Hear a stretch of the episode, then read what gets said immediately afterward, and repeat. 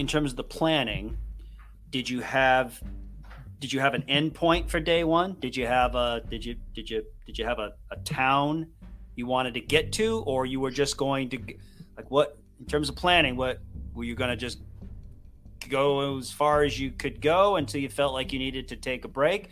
Is was that was that the was that the thought um, for for day one, or did you actually have a actually have a, a distance or a town you wanted to get to? Yeah, so I would say um, I, I had done more of that for Cocodona, and what I've realized is that when you really try to logistically plan this stuff out for the longer events, like the race starts and everything goes out, out the window. and so um, so I we plan things based on guidelines, kind of like my my I set like the gold standard. Like this uh, uh this is a world a world beating performance would be if I could average 100 miles each day. Like out of anything that I've watched in ter- or, or seen in terms of other races of comparable distances, um, you know, if you can be in that like 90 to 100 mile per day range, that is like the cream of the crop. That is like that is like a, a world beating performance. So I looked at that as kind of like a model and said, if I can be anywhere near that, then I'm going to have uh, one heck of a performance.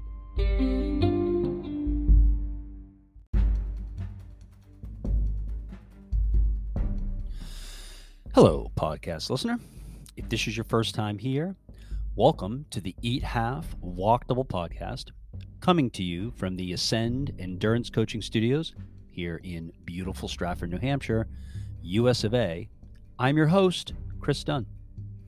If you follow the show, thank you and welcome back.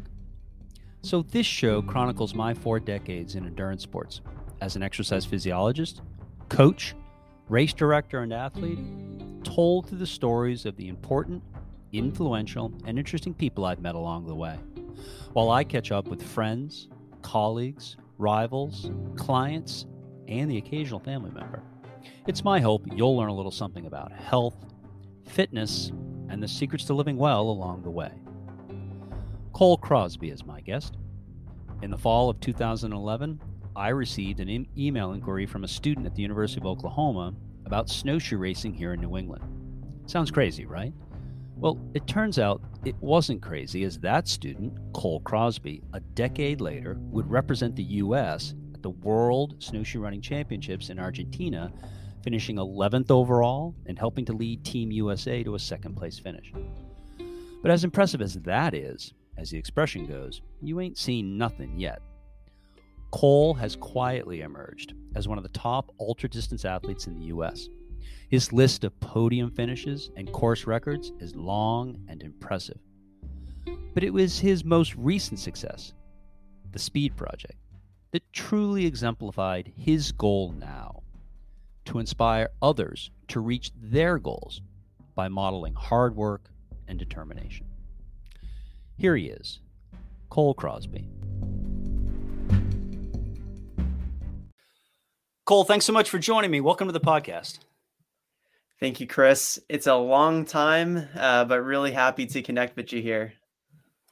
Well, social media being what it is, I, I mean, I, even though I don't, I can't remember the last time you and I saw each other in person through social media. Obviously, you know, I, I have the the opportunity to to, to keep up, uh, keep tabs on you, follow your follow your adventures and your journey. That's been the that's been the cool thing about uh, about how you use social media um, you know, for for folks like me who don't always get a chance to see you in person, it's a great way to kind of uh, kind of keep up with you. Um, so so Cole, the OG, right? Authentic, exceptional, admirable. That's a way that we could describe that, right? That that slang OG. Cole, Cole, who do you consider to be the OG of ultra running? Wow, great question. Um, before you were going to say an, just an OG individual, I would have to say my wife, uh, Ashley Pruitt Crosby, because without her, I wouldn't have been able to accomplish any of the tasks that I've been able to do in my life so far. 100%. Um, but outside of her, someone that, um, you know, I think for me, it has to be someone that, that exudes a certain type of um, personality that is really infectious. I, I have to say it's Courtney Dauwalter, hands down. And I think the reason re- reason for her is that she just exudes this positivity, and I think uh, that's what makes her just such a global athlete that bridges beyond just the sport of ultra running. Um, because she's you know she does incredible things, but she approaches things in such a very relaxed and sometimes even just free flowing manner, right? Rather than being super super calculated. Um, she's just like, I, I I love running. I go out and run a couple hours, and that's how I, you know, crush these races. And I think that that truly is something impressive. Hmm. Uh, have you ever had an opportunity to meet her? Uh, I have not. No. Have you no. ever been in an event in which she has also been competing? Um, I've run events that she has run, but not during the same time. So I've never never been on the same starting line as her. Got it. Um, well, uh, as we will talk about your uh, uh, your Q rating in the sport of ultra running running is certainly on the rise, and so I suspect it's only a matter of time before the two of you find yourselves, you know, shoulder to shoulder at a starting line. And uh, and and how cool would that be, uh, you know, for you, right, to get an opportunity to meet her? And I I suspect that she probably is in person exactly as she appears, you know, uh, from afar, um, right? Uh, again, authentic, exceptional, exceptional, uh, and and admirable. Cole, for for the listener who doesn't know Cole Crosby, why don't you introduce yourself? Yeah, I mean, uh, I would say that I am pretty much been a lifelong runner. Um, you know, very first time that I actually went running was when I, I remember I was four years old. Uh, growing up in Princeton, New Jersey, my parents would take me out to the Princeton University track, and I would try to run as fast as I could around that track. And of course, with my little stubby legs at that time, I would fall down. And in true Cole Crosby fashion, I would just get back up and then keep running and fall down and get back up. And I, and I didn't really think about it much, obviously, at the time. But from that point, I've, you know, continued to fall into running, whether it was, you know, through playing different sports and uh, it just it just clicked for me, right? So from sixth grade really onward to now is when I got into like organized running, and uh, yeah, it's just continued to blossom, and I've continued to push my limits and run farther and farther and farther. You certainly have done that. Um, I I'm gonna I'm gonna take a stab uh, at the fact that running probably isn't your full time profession. So if it's not, tell us what do you what do you do professionally? What pays the bills? Yeah. Um, so I've been I've worked full time um, my whole life. So I've running really has been a very competitive hobby of mine, I would say. Um, and so with that, I'm I've worked everything from just retail jobs to um, you know working as a field marketing rep for a company called Nathan, which people might know from uh, as a running uh, like hydration packs and reflective vests and whatnot. Um, and so now I've kind of been growing my own business as a sales rep uh, for New England. Um, so I um, sell uh, kind of golf apparel, golf accessories, and soon I'm starting to connect and bridge into uh, some running products as well. So kind of excited. It's it's fun to be kind of entrepreneurial, but that's kind of where I'm at now is building my own business. Uh, it's wonderful to be entrepreneurial, uh, and I, I, say that from experience. Um, that's right. Yeah, I'm glad. I'm glad that you mentioned the golf. Um, I know you, you swing a mean club. I see you on social media. I was like, well, I'm like, man, I gotta get Chris well, yeah, well, well, well, uh, mean as in erratic. Yes, uh, I, I, do swing quite a mean club. Um, but I'm glad you I'm glad you brought golf up. Um, I do remember that now. Um, uh, maybe it was a few years ago. Uh, it wasn't that long ago that I remember you posting something about golf. You were playing golf. You do play golf. I mean, I haven't swung a club in two years. So, but yes, I I have played golf enough um, I'd like to get back into it. Um, and hopefully that'll change. They're they're building a top golf right like right two miles from my house. So very cool. Uh, at that point, I will have no excuse. I'm gonna have to go and swing a club at some point. But um, cool. yes, I, lo- I love golf. I think it's a great game. I've played it a bunch. Um, and there's actually a lot of parallels between golf and running, to be quite honest.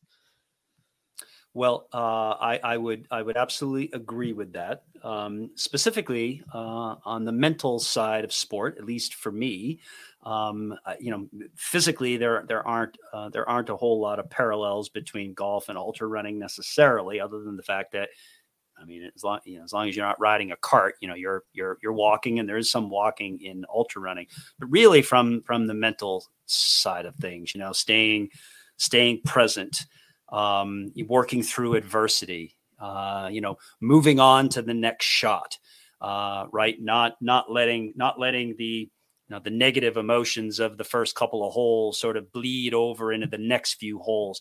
Same thing with ultra running. I'm sure there are there are miles or hours in which you know things aren't going very well, and yet it's still early in the race. Um, too early for you to completely give up mentally. You got to hang in there because um, just like golf, you know, you're you're only one shot away from the best shot of the day. You know, you're only in ultra running, you're only one mile away from your spirit being lifted in the wind at your back and the sun coming up and and shining on the back of your neck, right? So um, uh, maybe those aren't the parallels that you're you're talking about, but for me, uh, that's uh, th- that that's what I see uh, as similarities between the sports. What what what what do you say about that?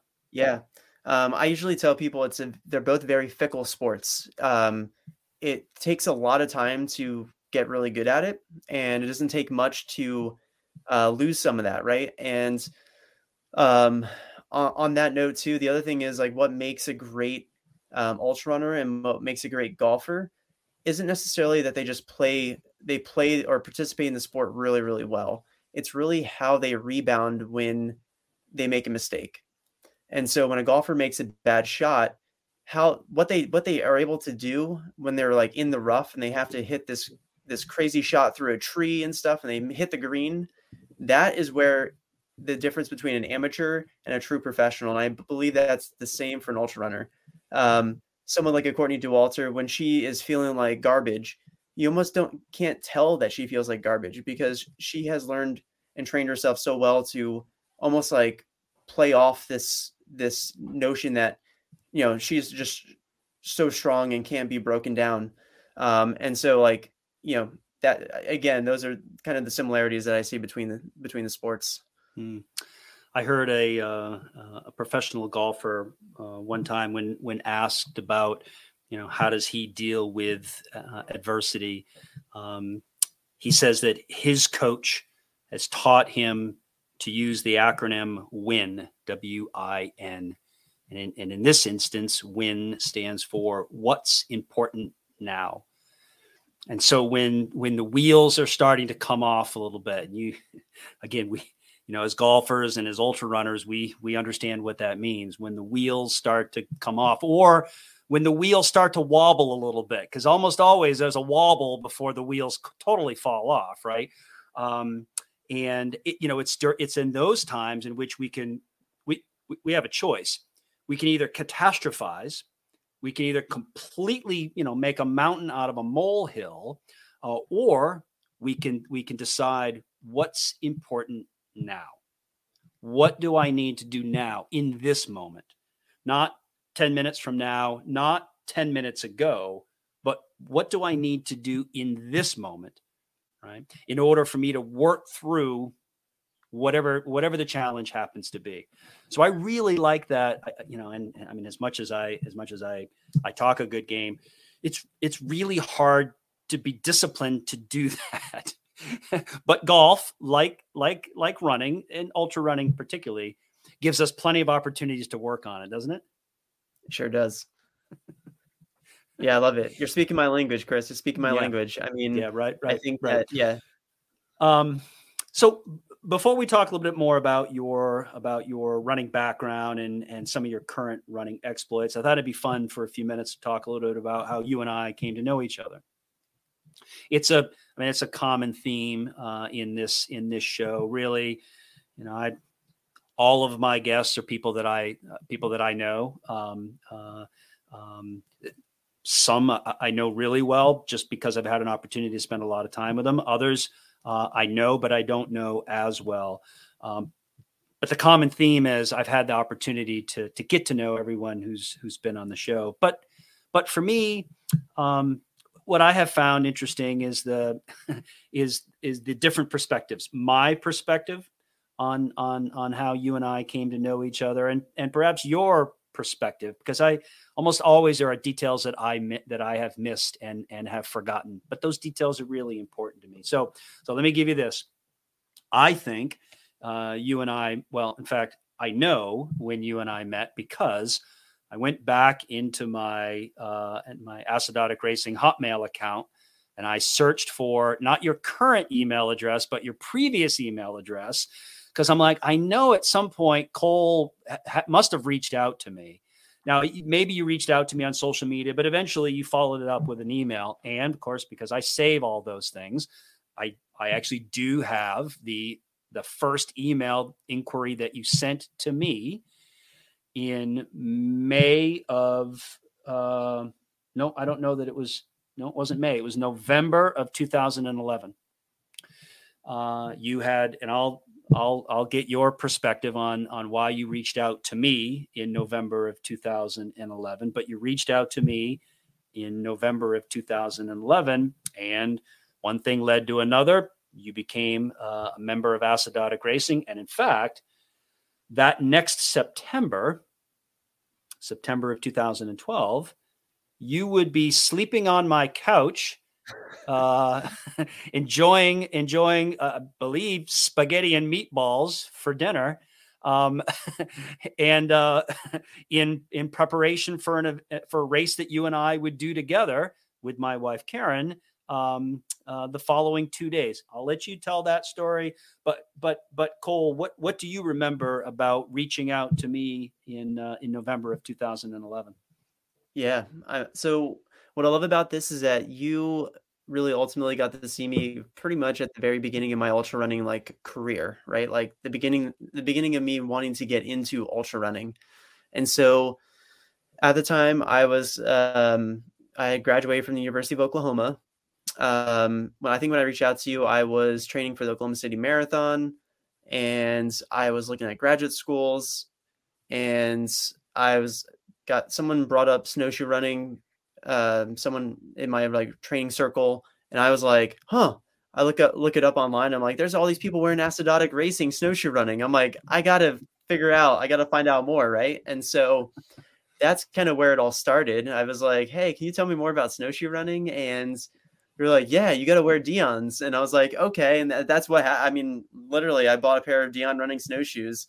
Didn't get to use them because there's was no snow in Oklahoma to to think of at that time. I mean, you know, they get snow every once in a while, but not enough to really uh, throw on the snowshoes. But yeah, that's how it all kind of started. And then um, for grad school, I moved out to SUNY Cortland, so Cortland, New York, Central New York State, uh, just south of Syracuse by about 30 miles or so.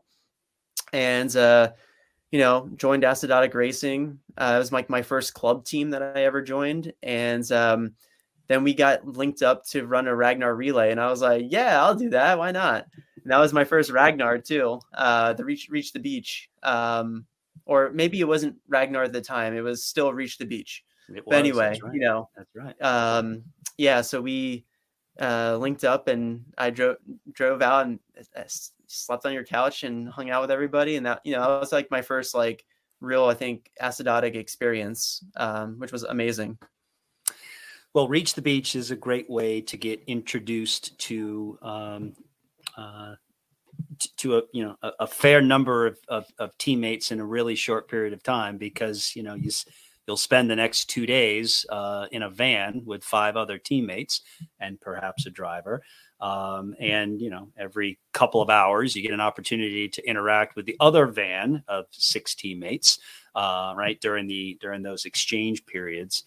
Um, I mean, it, you know, for anyone who has done Reach the Beach, um, you know, it's it it's it's really more about what happens outside of running than than than the actual running itself. Um, really, because the the majority of the event is spent, you know, traveling 200 plus miles in a van with you know sweaty, smelly teammates, um, and just sharing stories and laughs and and fellowship and and uh, it's really it's a super cool experience. My wife Karen and I we did it uh, for a decade. Uh, she raced ten times. I raced nine. I I wasn't able to race the final year that uh, that we did it. But you're right. That was uh, that was pre Ragnar. That was just the old original Reach the Beach. Yeah. And uh, I think uh, thanks to you, you were our you were our hired gun. Um, I think we finished 17th overall, which was not bad considering I think there were several hundred teams, and uh, we were inside the inside the top 20. And and I, I, I will say that's not bad. Be I, I said it's not bad, and I, I characterize it that way because uh, I mean, outside of you, who was a, a top-notch, uh, you know, elite runner, uh, the rest of us were just sort of average, middle of the road. I mean, we we loved running, but we were we were not we weren't an elite team. Let's put it that way. Uh, we were just a bunch of friends who who loved to run, and we happened to have a, a really fast young guy from from from New Jersey by way of of Norman, Oklahoma, through SUNY Cortland through to acidotic racing. So we were uh, we were really fortunate uh, to have you. And then yeah, I mean, for the next couple of years, you would you'd represent acidotic racing and and uh, uh all sorts of um, uh, well, probably mostly off-road stuff at that point, right? Trail, some some trail racing mm-hmm. and some snowshoe racing. Um, yeah, I mean, what what what was going on with you in in the you know in the in the 2010s? Uh, what, what what did your what did your your what did your running look like then?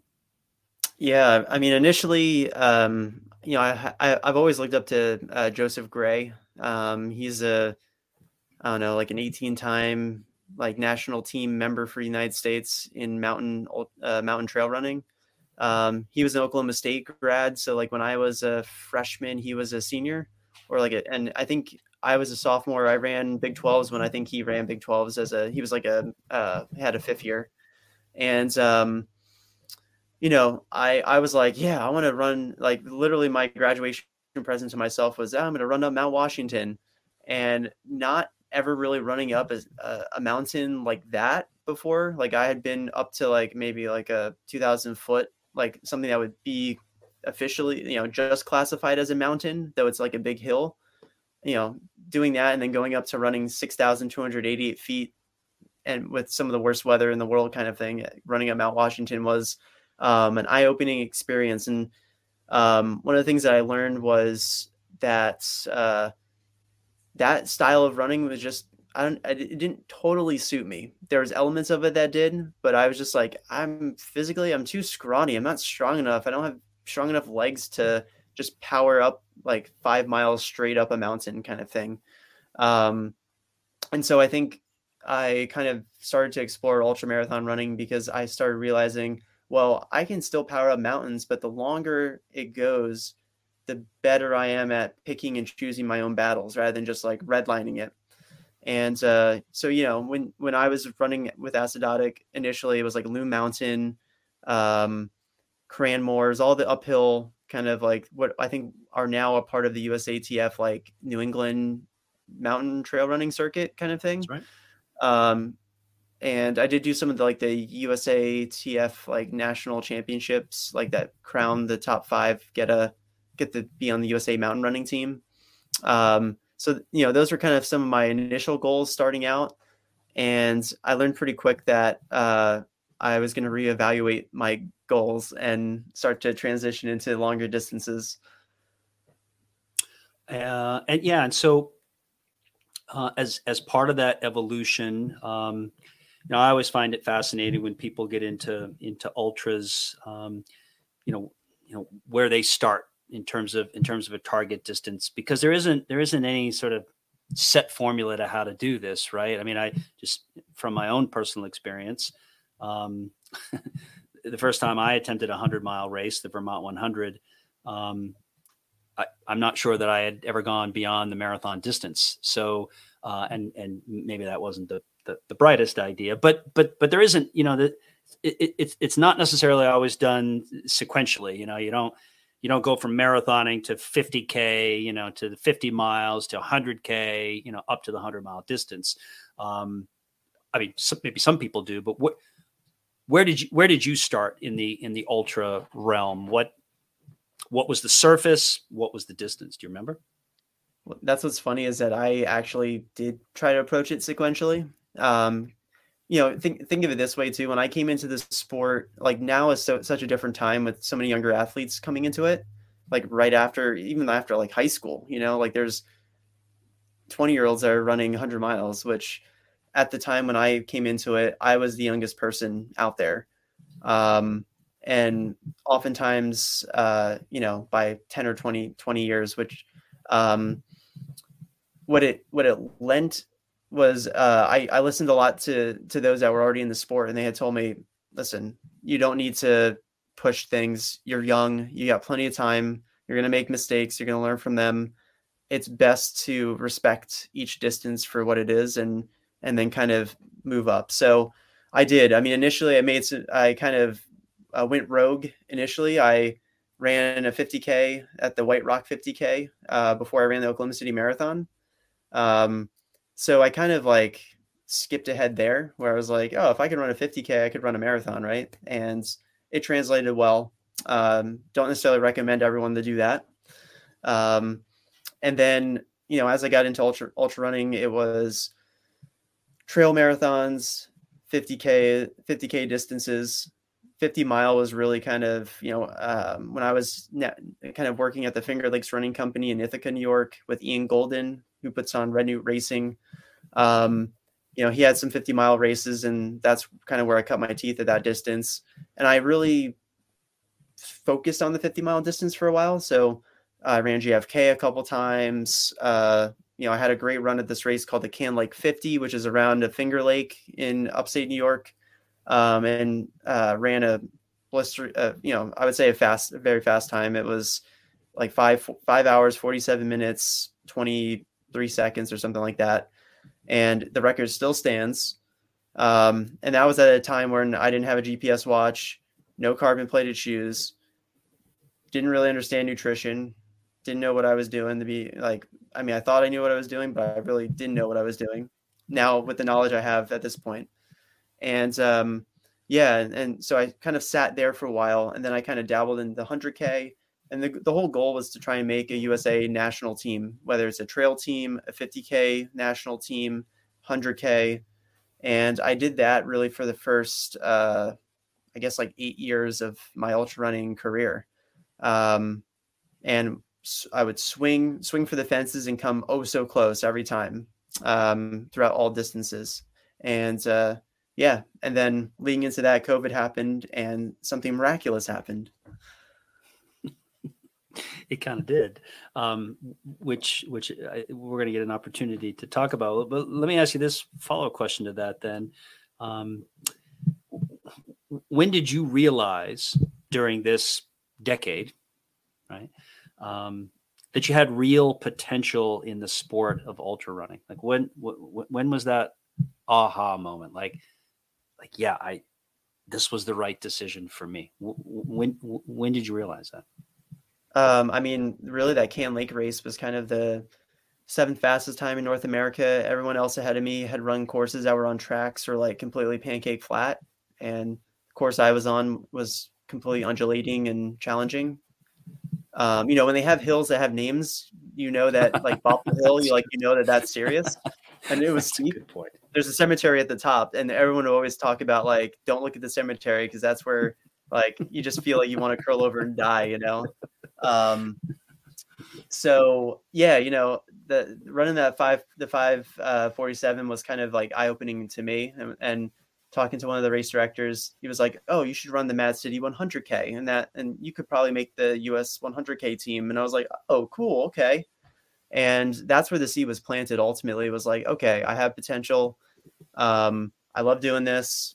Like it's it's this whole new frontier for me. So i'm just gonna kind of dive right in and go for it. Um, I, I, I've heard you or I've, I've read you talk about um, why you do what you do but share that share that with the audience. I I I, it, I think it's a really fascinating perspective. It's a I think it's a refreshing perspective, and it's somewhat of a unique perspective. So why why do you do what you do, Cole? Yeah, I mean, uh, I think ultimately for me, like I really I just want to try and inspire people, especially at this point in my age in my career. Like I have I've had enough experience in the sport to where um, I've observed and seen certain things um, from all different sides um, of the sport, and I just want to be more of an active voice for people that may not have had the opportunity to speak up. And so um, part of that is also kind of championing the uh, you know the, the Beast Coast, the East Coast, um, the Midwest. Um, you know, just these these geographic areas of the country that just don't get the media attention, that don't get the respect. The athlete stories aren't talked about um, in like the main media that we we consume on a daily basis, and so um, you know, my goal is I want to leave the sport better than how I when I came into it, and um, if I can be able to help provide or you know grant opportunities for these up and coming athletes that maybe I didn't have, then I can feel like at least I've left the sport better than you know how when I found it. So, um, you know, whatever that amounts to, I mean, I'm still trying to figure that out. Like how, I mean, when you say like how do you inspire people, like that's just a tough question to answer, right? So the only way I can kind of go about it is saying, you know, I'm, I'm just going to be my authentic self. I'm going to do the best I can. Um, you know, also kind of bring the ultra running performances down to a level that's like, you know, I truly believe that pe- anyone can achieve these things. Like, um, when I say like I'm nothing special, what I mean by that is like, you know, I really I'm just uh, somebody that's just worked their tail off and really have dug in in in different ways. You know, I didn't just jump into the sport as some crazy physical specimen. You know, I wasn't running four hours and 59 minutes for 50 miles, right? I was running five hours and 47 minutes. And so, um, I, you know, I've just, I've worked on things and been intelligent about it. And I think that that's obtainable for anybody, um, you know, if you're willing to put in the work and all that stuff. So. Yeah, you know, and I I think when it comes to inspiration, in fact, I, I just had this conversation uh, with a with another guest just very recently. You know, the difference between motivation and inspiration, right? Um, motivation is a is a pushing force, where inspiration is a pulling force, and in both of those circumstances, we are working toward being the best version of ourselves. To be motivated is to is to have a push toward your best self. To be inspired is to figure out how to grab hold of the rope, figuratively speaking, and pull yourself toward the best version of yourself. For those people who are an inspiration, like I believe you are, we describe those people as being an agent of influence. Essentially, I feel like what you are able to do in sharing your story and carrying yourself like you carry yourself, essentially, what you do is you lead people to their rope where they grab on and they pull themselves toward the best versions of them. As an agent of influence, you guide people to that. You don't push people toward that. You help people to pull themselves toward the best version of themselves. I really like the idea of being an inspiration, not being motivational. I, I feel like motivation is a very hollow pushing force. Uh, ultimately, you want people to grab onto their own destiny, so to speak, right? And and, and again, I I really feel like like you sharing you sharing your approach to these things is an inspiration for people. People see what you do and see the way you do it and think, you know what? I may not be able to do what what Cole does, but I can do it the way he does it uh, I can I can carry myself the way he carries himself because I can clearly see that you are moving with purpose and intent and focus toward who you want to be, right? And there's a lot to be learned from that. So think of yourself, Cole, as an agent of influence. You don't really have to do anything other than just be you. And by being you, and I think, and by sharing your story, you are an inspiration to people. I, I really, I really feel like that's that's the case. Um, well, I I mentioned the I mentioned the OG right at the beginning at the beginning of the show, and I want to talk more a little bit more about the OG, but I want to talk about a little bit different version of the OG. I want to talk about something called the Speed Project, specifically the OG route. Okay, um, Cole, for, now I, I, I, must consider myself as as as being uh, one of the uh, one of the undereducated uh, as it relates to these things because before you uh, before you did what you did just recently this past March. Um, I didn't know what the speed project was, and may, maybe I'm in good company. Maybe there are a lot of people that don't know what the speed project is. Um, so this is your opportunity, uh, I, I, think, to shed a little bit of light on this really cool thing that's happening in the ultra running scene. So, Cole, what is the speed project, and then what's the OG route?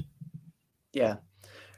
Off topic, really quick, I have to say that Chris, you've also been an inspiration to me too, because you also helped encourage me to kind of keep continuing on, you know? So I just want to thank you real quick too. Um, Appreciate that. So yeah, you've been instru- instrumental with kind of setting things things in motion for me as an athlete, and I've kind of taken some of the lessons you've given me and just run with it. Right. Um, appreciate that. That's an honor. Yeah. Uh, you're an OG for sure. Um, and to segue into this the speed project, this crazy event, um, a life changing event. Um, so it's been going on for ten years. Um, it's very much an underground event. So um, I think I feel like there's these you hear about these like runs that people do in like New York City and San Francisco, and they're like they're like everyone has their shirts off, and they're like it's like all like pictures taken in like black and white, like grayscale, and it's like not a race, but it is a race, you know. Um, and I would say Speed Project kind of has some of that kind of DNA built into it, but it's something entirely different. So similar, funny that we're talking about. We talked about Reach the Beach, um, you know, Hood to Coast, um, all these great relay events. Uh, virtually, that's what the Speed Speed Project kind of is. Um, it started as a as a relay, and the way that it really started was the main race director, uh, Nils. Uh, it's hard to pronounce his last name, like Arnd. Um, he's very much he works in the artist community in, in Los Angeles, and um, he uh, was new to Los Angeles at one point, um, and he just kind of got linked into this running community and wanted to. He just ran around LA, and him and his his friends were like, hey, I want. He was like, I'm tired of running around L- LA. I want to do something like just like like out of this world, like crazy. And one of his friends said, hey, why don't we run from LA from the Santa Monica Pier to Las Vegas? And he was like, yes, I love that idea. All right, let's do it. And they so they did it as a relay. Um, they created this route called the OG route, which is, is kind of termed as the original prescribed route. So um, it's the route that inspired this whole entire event. And uh, it goes through a portion of Death Valley, kind of the southern portions, just south of the park and south of what we all know as the Badwater 135 mile race, which is uh, do, do a Google search and you'll see it's one of the most brutal endurance events in the world um, historically. Um, and uh, yeah, and that's kind of um, kind of a little snapshot of what the event is. Ultimately, another way to describe it is it's just a gathering of kind of like-minded people. Um, pretty funny is that um, coming into the speed project, I I felt like I was like the most like um, most not alike the traditional people that will run the speed project. Like everyone's so much cooler than me. I'm kind of a dorky kind of like guy, right? And so um you know like everyone's got cool tattoos and like cool stories and like they're all like they're trying to be like you know they are well they are like some of the most inter- inter- interesting people out there. And and i just didn't feel like i totally fit that mold but i i wanted to represent you know the east coast and just throw down and see what happens. And um that's what makes this event so special is that um they're just so open and welcoming to people like each person brings their own kind of ethos and element into the event and that's what makes it special uh, because it's it's not necessarily there's a lot of creativity to it. It's not necessarily this event that has a marked course and you have to follow the turns and all these rules and all this stuff. They kind of give you enough of a canvas and say like this, these are kind of the guidelines and how you paint this painting is up to you. And that is a very freeing freeing thing. And I think that's what ultimately drew me to the speed project was uh, seeing the you see all the coverage on the relays and all that kind of stuff, but then um, you know there's people uh, that ran the whole the whole their own course um, you know solo by themselves with it with a crew assisting them along the way. And i was like that seems insane. Maybe that's something that i want to do. And um, as i saw um, i think it was in 2021 david kilgore um, who is a uh, lives in new york city very well respected um, ultra runner and athlete um, he he i believe was the first one to complete this uh, just initial initial speed project solo. He did his own route, um, which was shorter than what I ended up doing, but um, ultimately that set the tone for solo runners. And then 2023 comes along, and here we are. All right. Um, okay. Excellent.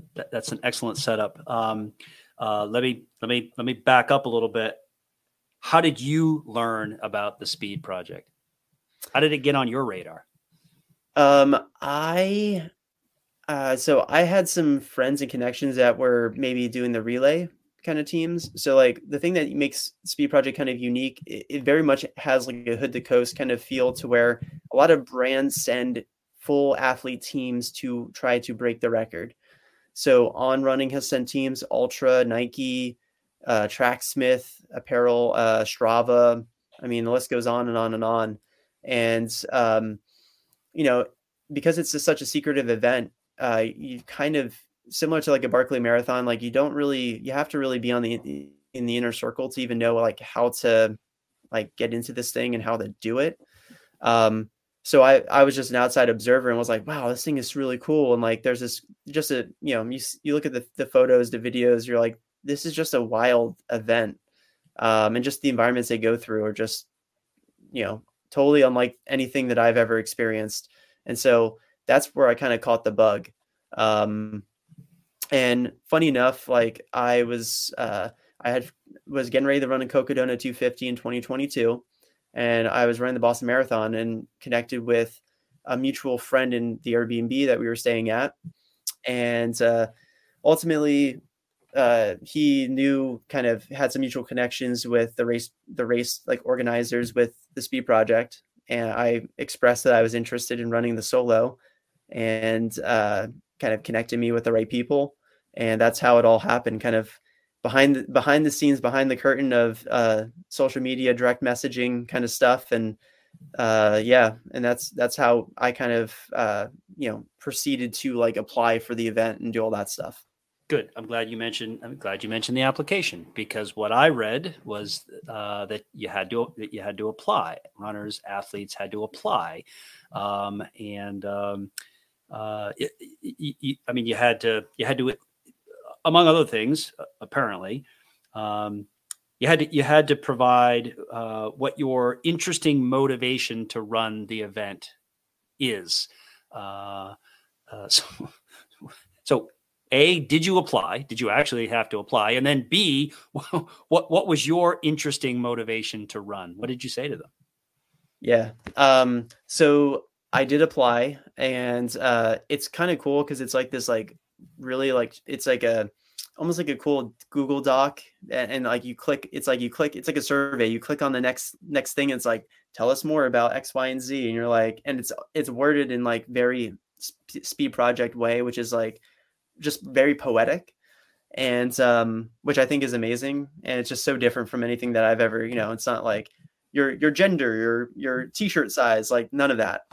Um, and so, yeah, I I pretty much had said that um, Speed Project spoke to me because, uh, you know, I had run almost 200 miles before ever, ever before ever finishing a 100 mile race. I had never finished 100 miles in a race and then ended up running double the distance uh, when I ran across New Jersey in 2021.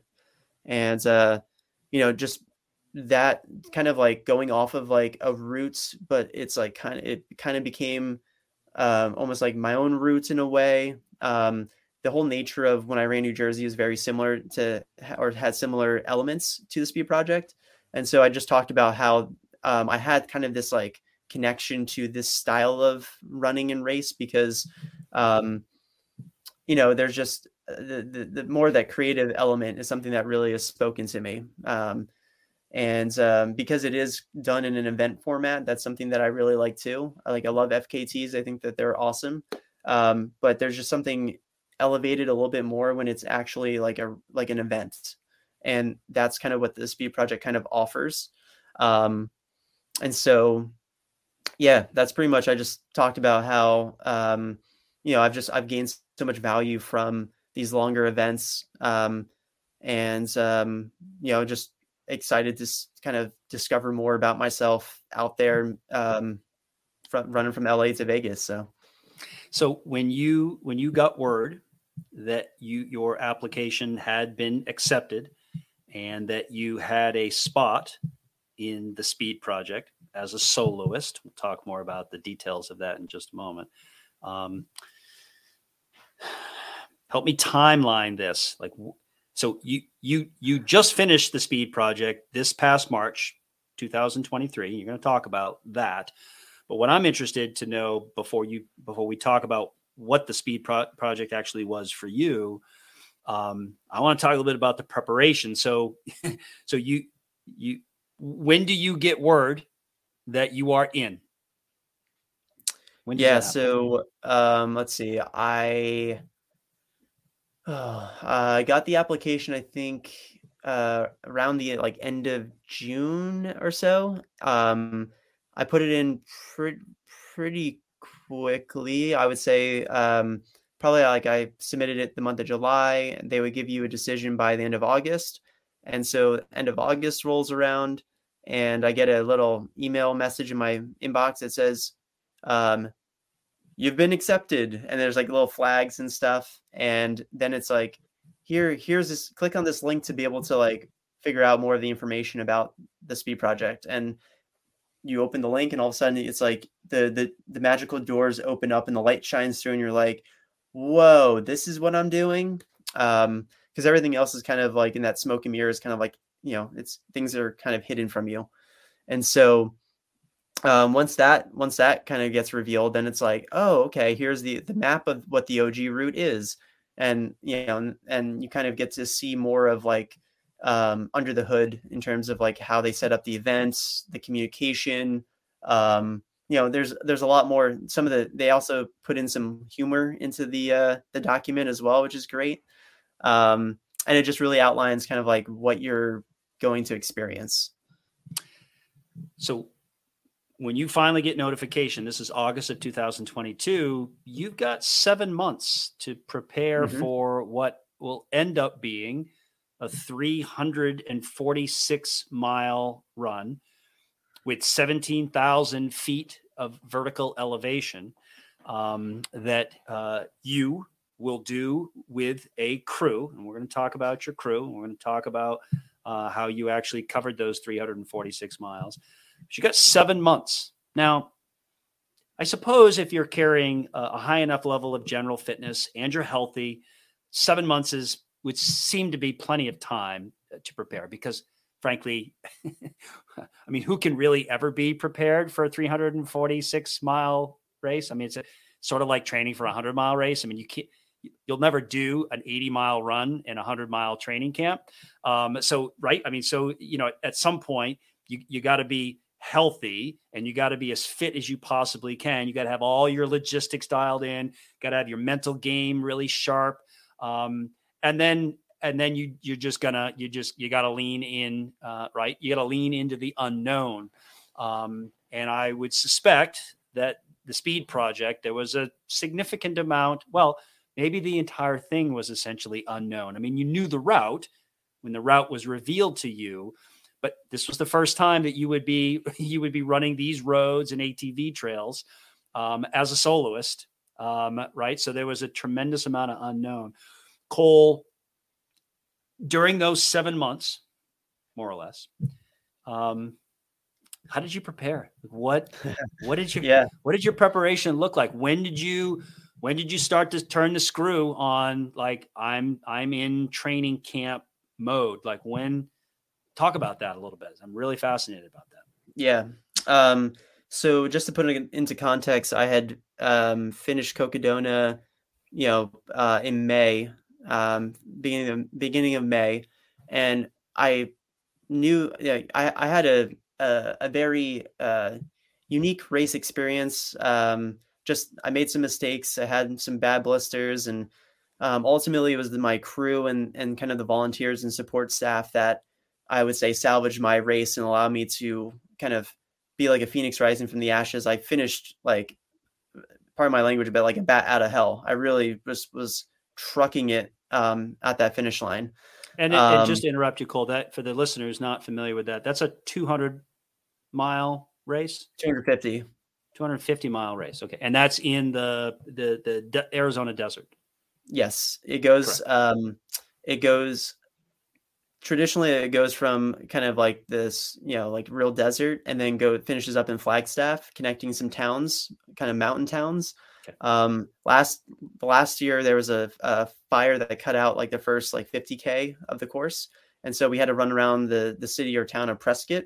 Um, and um, that was you know it it lent to its own kind of bits of challenges and whatnot. Just I think everyone went out really fast, but long story short, I I had a great performance, but it wasn't my best performance. I felt like I left a lot out there, and so when the speed project came about, um, I really looked at it as an opportunity to kind of redeem myself to put together the type of performance as an athlete that I could look on and say like I left it all out there I gave the very best, like, and when I do a peer review of myself, I was like, I want to have my next big run be something that I look on, look back upon and being like, I nailed it.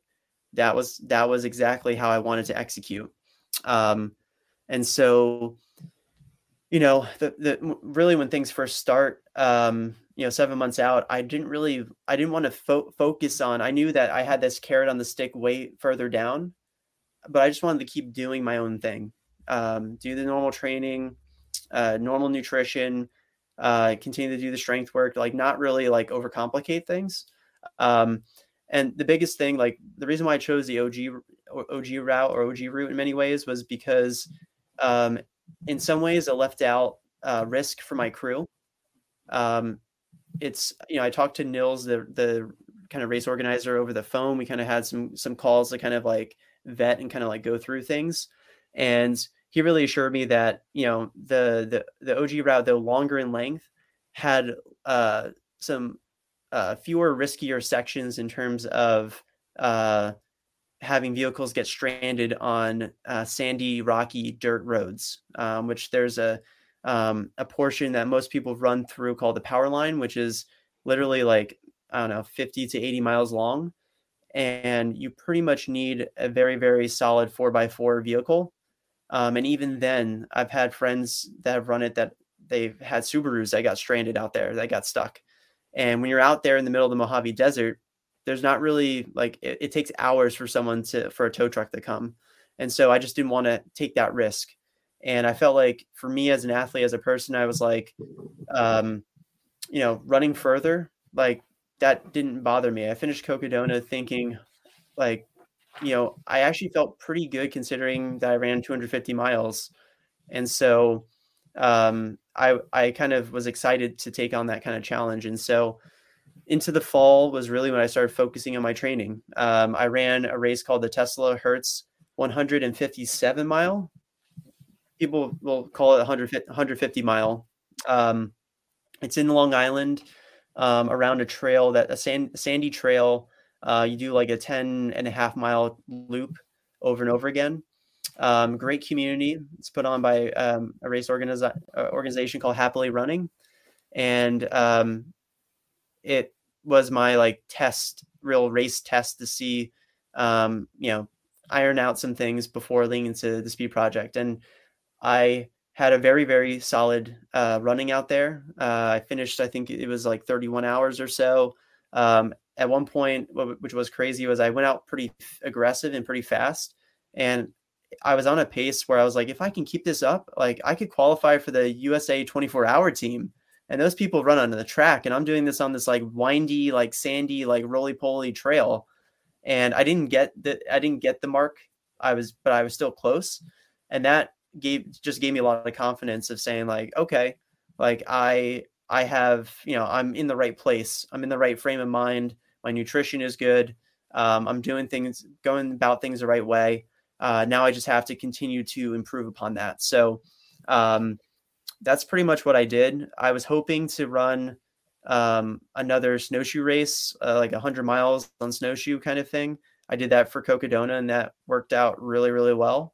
Um, and unfortunately, there just was not enough snow to to partake in that respective event. So um, I ran a 50k in January as my tune-up before running the speed project. So I I looked at things as feeling trying to be as like fresh as possible. Um, and I didn't really overanalyze anything. I'm not someone that's like, oh, if I didn't hit this workout, like I'm not going to do well. Mm-mm. Um, I, I, I go back onto like the cumulative miles that I've put on, you know, from when you first saw me to now, like I've been very much injury free, which is a great thing. You know, I've, I've, I feel like I've gone about my training the right way and I've just continued to improve and learn uh, both in training, but also in like my race nutrition, sleeping, all that stuff. When it comes to when it comes to training, um, some athletes really lean in on the analytics, right? Um, other athletes tend to go by feel. Um, of course, with with modern GPS technology and the um, you know the, the the the data platforms that these that these GPS uh, devices uh, are supported by, it's really easy, you know, to to have all the all of your metrics, all of your analytics as it relates to your training right there uh, at your fingertips. Are you a guy that likes to look at the at the metrics and the analytics, or do you is your training more more based on feel or some combination of those two things? So I at this point now I still pretty much train on feel. So like I rarely I like I might look at my watch every so often, but I don't like focus on like, oh, I have to run this pace or that pace. I just kind of let my body and kind of mind dictate how I'm feeling on that day. Um, I have obviously certain like ways that I kind of do like different workouts or pace pace changes and that kind of stuff.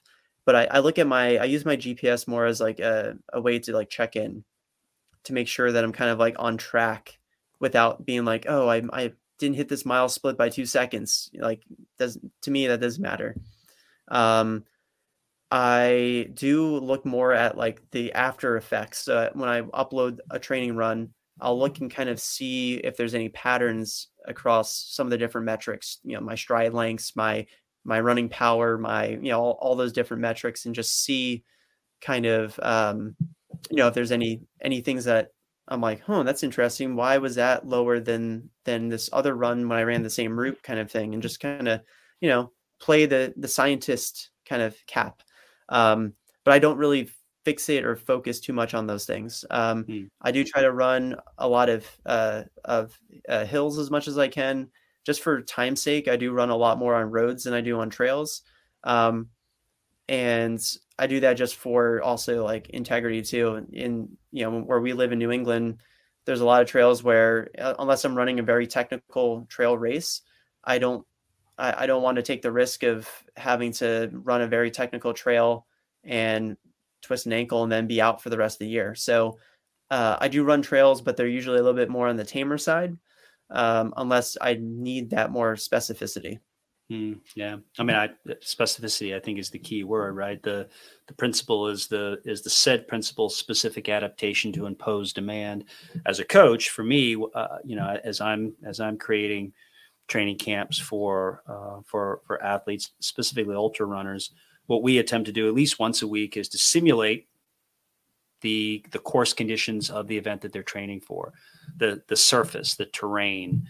Um, uh, the specific pacing that they're going to need, uh, right, to, to, to execute. If it's a if it's a lapped race, um, which you know many ultras now are lapped uh, races. Uh, you know, last man standing, uh, you know, example of the of a lapped race.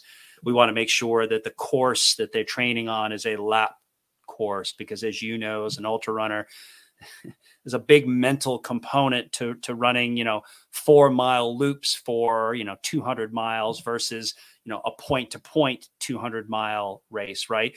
Um, and, so and so I think you can train that mental side uh, of, of, of ultra running as well. So I I think specificity is really really key. Um, so you, you mentioned stride length and and and and cadence. Of course, I both of those things can both of those bits of data can be accessed with you know a typical GPS device. Although there are now um, you know cadence sensors that uh, pair with GPS enabled devices. Just from a from a technology standpoint, Cole, what what do you use for a GPS enabled device, and do you use uh, a, additional peripherals uh, like a cadence sensor? No, I haven't used any kind of cadence sensors or anything like that. Um, in terms of GPS, I've used um, I mean, I've used like the whole, all the different types of brands, Garmin, Suunto. Right now, I've been running with the different Coros watches just for the battery life element. Yeah, um, and uh, I'm also not super tech savvy when it comes to watches, so like I like Coros just for that simplicity.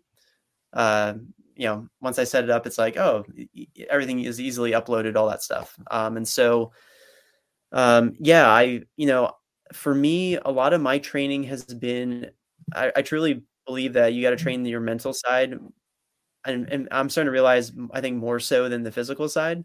Um, I think the physical side, obviously, you got to have physical fitness, but like I think where I've started to excel as an athlete has been because I've done things that I didn't realize were uh, really like keys to increasing performance. Um, just you know, uh, just the way I would kind of almost like meditate on runs and just like focus on just trying to run as relaxed as possible in terms of just running efficiency and economy. So like the way that I would train for like a, a 50 mile race is I would go out and I would run my goal pace and I would try to make that goal pace as effortless as possible. Um, and no matter what terrain, right? So whether it's up up hills, up mountains, down this or that, um, the goal was just to almost be like this human metronome that could just you know eke out that that performance because you know when you can kind of almost like detach your mind from really having to like like really worry and think and just kind of like just act and do um, i think it just allows for you to pull out that perform that top performance easier um, and so i had always been doing that um, you know without even realizing that that was something that a lot of people don't don't do and uh, you know it's kind of it morphed into a strong suit of mine, kind of this uh, this special specialized uh, you know King Arthur's sword kind of thing. Um, and you know it's been able to I think become more present in these longer distances where truly the mental is much more of um, you know where you separate yourself from being kind of a record record breaker or kind of someone that just completes the distance kind of thing. Yeah, and I also think too, as um, as elite athletes are continually looking for an edge, uh, right? Whether that's whether that's an edge over their fellow competitors or an edge as they're working toward uh, setting new course records. Um, you know, certainly the the mental side of the sport, right, is a is is a is a is a is a next level performance variable, and increasingly uh, sleep as an important uh, performance uh, variable is, has received uh, more and more attention. Uh, of course, nowadays um, it, it's uh, it's much easier easier than it ever was um, to collect sleep data. We mentioned GPS enabled devices. Uh, I'm sure the Coros that you use, if you wear it to bed, has the functionality to be able to collect sleep data. I use a I use a Whoop band, the Whoop 4.0 uh, to to collect my sleep data. In fact, um, uh, for anyone who's interested uh, and is a is a Whoop user would be interested in this article. There's actually an article um, um, that was published by Whoop um, uh, and it's the it's the data associated with two athletes who uh, ran the speed project uh, and their and their their strain and and and and recovery and HR HRV heart rate variability um, and their their their sleep data what what little sleep they got all that data was collected and it's presented in this really cool article uh, on the Whoop website, spe- again, specifically about the sleep project. As it relates to sleep, um, uh, the, the speed project, not the sleep project. I'm sure at times you wished it was the sleep project. Definitely. Project. um, it, you know, in, in again, in, in, in terms of in terms of looking for that edge, Cole, um, how closely do you look at or, or, do you look at sleep data? How important uh, is restorative sleep for you? Um, very important. So I, luckily, I ha- I would say that I have good genetics on my father's side. Everyone in my father's side, they everyone sleeps like a rock. Um, and so I think I've picked that up. Um, I've always been someone that could sleep in some of the most, uh, you know, difficult kind of environments or situations, and I think that definitely helps when it comes to these longer events where, you know, if you're not able to get you know you, you want to try and get as much restorative sleep as you can without feeling like groggy and stuff and for me like i can pretty much you know be able to tap into that i think um, and that's a huge advantage um, you know and uh, yeah i mean i i totally think that for me uh, when i first kind of got into the sport i was much more of a mental head case like I, when you talked about the word catastrophize um, you know i was uh, a very very solid athlete but when it came to stress or pressure with competition i would oftentimes fold when things weren't going exactly how i planned. Rather than trying to find solutions i would uh, you know again catastrophize and kind of like be my own own worst enemy. And part of that was that i in being grad school life and everything juggling uh, all these different responsibilities i just didn't really value sleep and so I came into all these races like half asleep. And it's a miracle that I even finished the way that I did. I look back on, on the, all these results that I have, and I'm like, that one, I that that that third place was hard earned because I should not have run that well. And um, I think, you know, now for me having a little bit more work life work life balance, a little bit being a little bit older, a little bit more kind of set in terms of kind of like um, my home nucleus and kind of what we have going on in our lives. Um, it's allowed me to pri- prioritize sleep a little bit more. And I mean, the performances at this point speak for themselves. I mean, I'm able to recover better. Um, I'm able to perform better. I'm just in a better mood even throughout a race. I don't have as much highs and lows of things. Um, and uh, yeah, so ultimately, I can't speak more highly of sleep. I think it's it it should be valued by people. And especially when it, you're doing these longer events anything beyond 100 miles i feel like um, you get to a point where like you have to now factor in sleep as an, as one other variable or element to the performance. And um, you know you just have to make sure that, that you have uh, you're able to build that in. Like for me the, uh, i'm not going to go into too much detail with leading into the speed project of how that, that run went but I will say that I slept more in the speed project than I have in any of my other longer distance races. And I feel like I performed better as a result of that. So I think there's a fine line between how much sleep and how much you shouldn't. But when you hear these athletes that are like running 200 miles with only taking like these, what they call it, dirt naps or trail naps, I don't think it's sustainable, especially long term. And and I'm starting to realize that taking a little bit more time um, when you're doing it strategically, I think will lend itself to paying more, you know, better results um, overall. Yeah, I, I, I think your experience certainly certainly speaks to that, um, and that's you know that the the within competition um, uh, restorative sleep angle. That's a that's a that's a sort of a um, that's uncharted territory there, right? Because um, I, I, think specifically because we now have the capability to collect sleep data, to analyze sleep data. Uh, I mean, we we've all slept uh, as you know, as long as humans have been humans, we've been we've been sleeping, and so that's not the that's not the new part. And you know, ultra runners have been sleeping in long distance ultra races for as long as there have been ultra long ultra distance races. But the ability to actually understand restorative sleep within race, I think, I, I think is is a is absolutely a, a, a burgeoning field. Well, let me let me ask you this. I'm looking at a photo, and it's a photo of you um, standing on the uh, Santa Monica Pier, uh, and uh, it looks like you uh, you've got a you've got a, a yellow uh, windbreaker um, on. You've got a you got your you got a trucker hat turned backwards. You got a headlamp on your on your head. You got your you got your hydration vest. Uh, you got a crazy pair of almost look like Hawaiian board shorts on. Oh, uh, oh yeah. Your, your, your your left knee is KT taped, uh, and you got a buff around your neck, and you have a very. I mean, I I think that's you. Um, you you you've got your you got your Hoka one ones on. You'll I'm sure you know what model they are. I just know they're Hokas because it says Hoka on them, and uh, you've I don't know. You almost have this I'm going to call it pensive.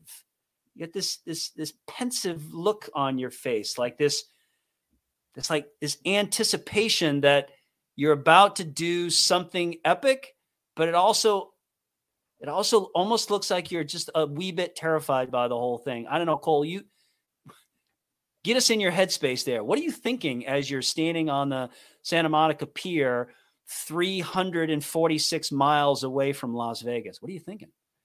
Yeah, I mean, I so from in terms of mental approach, right? Like, uh, yes, I, I like to lead on that I'm like stressed and all worrying and stuff, but ultimately, I think in order to get the most out of yourself, you have to feel determined and feel confident in yourself and feel confident in your crew and uh, just go back to all the times where like you didn't want to go for that that run at like 8 p.m. or whatever and it's dark and cold in the wintertime and you throw on all your lights and stuff and you just get it done and you finish it and you're like okay like i'm glad that i did that. And i, I just go back to all those moments of adversity that i've been training in preparation leading into this and lean on that and say like hey i've i'm ready i've been ready i've been running my whole life like every single mile every single step that i've taken has led to this moment. And this this race isn't the end point it's just another point in this journey right? And so um so yeah of course i like to i like to be like oh it's it's scary you know and people i think people uh, i feed into that because people will say like oh you've run 250 miles. Well what expect how do you think how do you imagine yourself being able to do 90 more 90 more miles? And i'm i'm i've learned that i think it's a mental approach. I don't fixate on the the big number. I break things down into small chunks and I really live, as you said, Chris, you live in the moment. When you live in the moment, it just, what happens is those moments build and stack upon themselves. And then before you know it, like you're down to a number that's so manageable that you're just like, oh, I do this run every, this amount, of distance every day. I can do this. Um, and uh, that's really the way to accomplish these big numbers. Um, if you look at it and say, say you've you've run 10 miles and you're like, oh my goodness, I have 330 some odd miles left to go. I'm ne- I'm not feeling good. I'm never gonna get this done. What you're saying is you're already like waving the white flag. You're already accepting defeat, and you haven't even you haven't really even gotten going. Um, I mean, you're running for days, and so each day is a new day, and no matter how that if that first day is a totally crappy day, there's always opportunities to turn things around. Um, for those of you that were watching the Cocodona live stream this year, um, someone that I ran with at Cocodona, his name is uh, Mike McKnight, aka the low carb runner. This guy, he's had Cocodona's been his like Achilles heel. Um, he was like in like 70th place early on. People were totally saying he's not going to even finish. He's going to drop out. He ends up winning the thing his his crew got him got him going, turned his turned his whole mindset around, and off he went, and he pulled off, you know, an incredible comeback. And so that to me is why I love running these longer distances because um, if you you're never out of it until until you're done.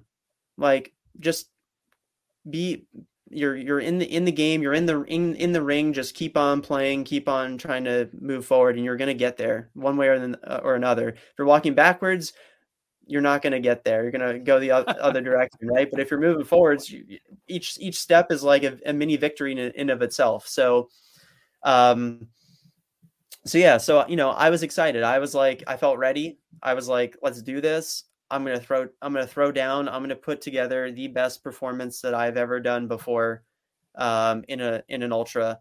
Uh, to, you know, this these next few days are gonna be my my days, and um, I just gave myself that mental uh, pep talk, and you know, we went for it. And I will say that right off the bat, even leading into the race, things weren't going perfect. Like uh, we scrambled to like get our, our supplies and groceries. I kind of like shoved food at like a time that I knew wasn't the best time, and I ate hotel pizza that I didn't think was going to be the best to agree with me. I love pizza. That's usually my pre-race thing.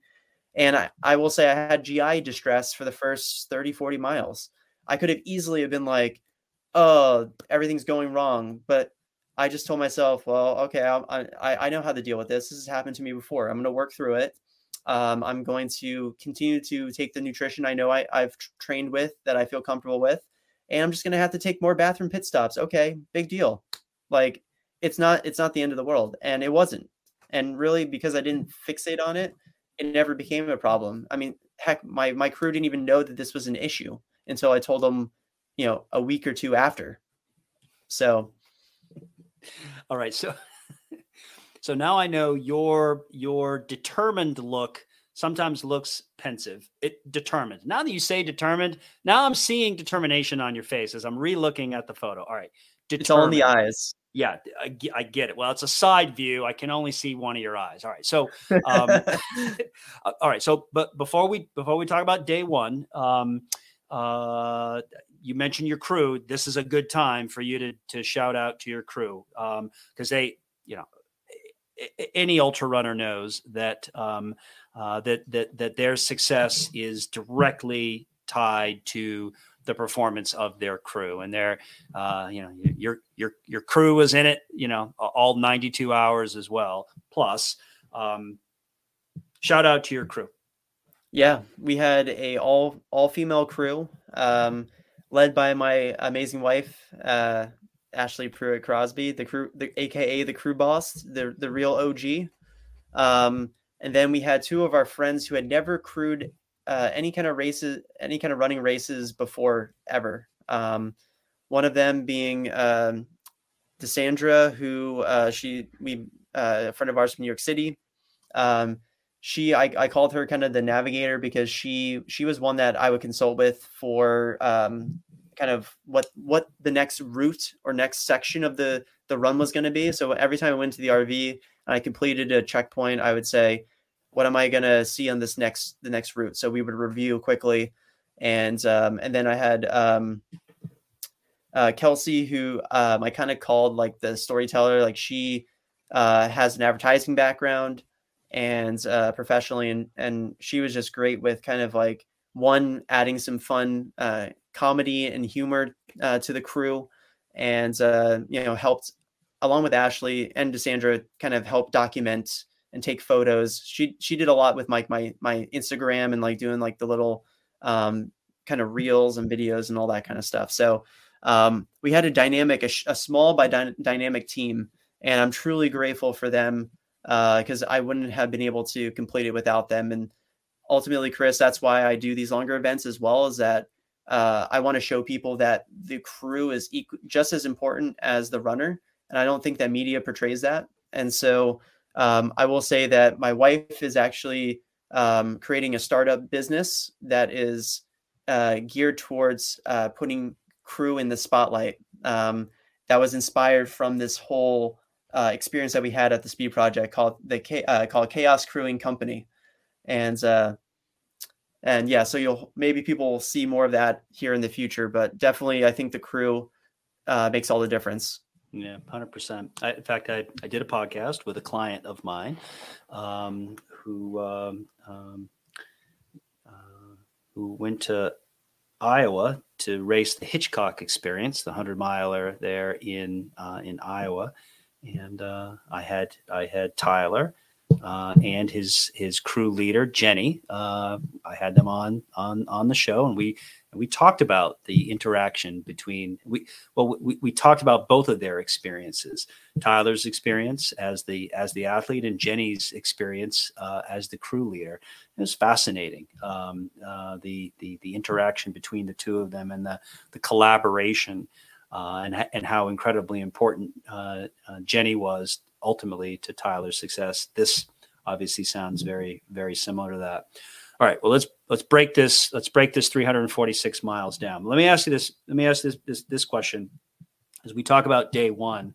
Um, as you as you as you sort of did your logistic planning and we're thinking about you know how am I going to do this 346 miles, right?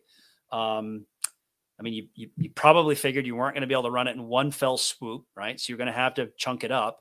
Um,